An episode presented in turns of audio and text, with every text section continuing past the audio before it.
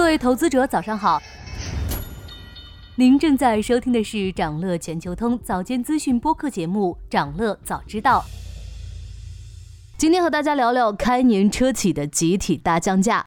春节刚过，车企之间已经弥漫出十足的火药味。二月十九日，比亚迪先甩出了炸弹，王朝网旗下秦 Plus 荣耀版正式上市，官方指导价七点九八万元起。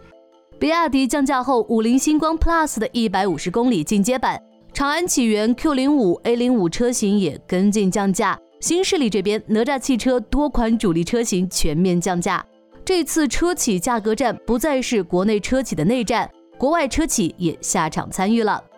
北京现代在十九日宣布，旗下车型伊兰特正式降价，最低七点五八万元，最低指导价直接下调了二点四万元。而且这次北京现代还喊出了“有比电强”的口号，似乎有和比亚迪过过招的意思。这次价格战和以往还有不小的区别。比亚迪表示，表面上是产品的价格战，实际上是全产业链的体系战。这次降价后，比亚迪的这款插电混动车价格还要低于传统燃油车，燃油车的价格优势也在逐渐丧失，新能源汽车的渗透率有望进一步提高。二零二四年对车企而言，可能真的是决胜的一年。比亚迪、上汽、小鹏、吉利等车企的开工信都透着一股大战将起的凝重。小鹏汽车 CEO 何小鹏认为，二零二四年将是中国汽车品牌进入血海竞争的第一年。为什么这么说呢？其实，新能源汽车和燃油汽车互为替代品，而整个国内汽车市场已经趋近饱和，两种汽车短兵相接是迟早的事。之前相对和平，也是因为同档新能源汽车和燃油汽车之间的价格存在一定差异。而随着价格破壁，两种车的较量正式开始。这个时候已经不分到底是什么类型的车企了。二零二四年对于整个中国汽车行业来说，只要还有一点降价空间，车企就愿意把价格降下去。竞争激烈的市场环境下，厂商们只能靠不断调整产品价格，以吸引更多消费者来赚最后一个硬币。但是打价格战，不只得有降价的意愿，更得有降价的底气。比亚迪的底气在哪儿？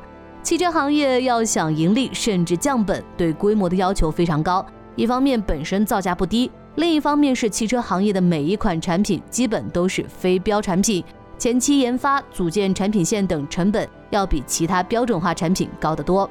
而在消费者的支持下，秦家族去年销量突破四十八万，比亚迪销量突破三百万。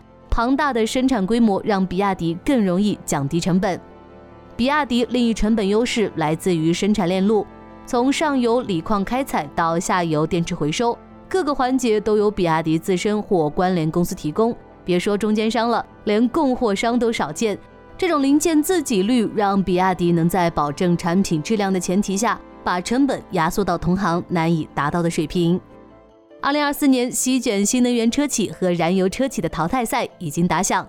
今年燃油汽车的销量可能有一定幅度的缩水，以比亚迪为首的新能源车企正在把汽车定价权从合资油车企业手中一点点夺回。想了解更多新鲜资讯，与牛人探讨投资干货，现在就点击节目 show notes 中的链接，进入掌乐全球通 app。以上就是今天掌乐全球通、掌乐早知道的全部内容，期待为你带来醒目的一天。祝您在投资中有所斩获，我们明早再见。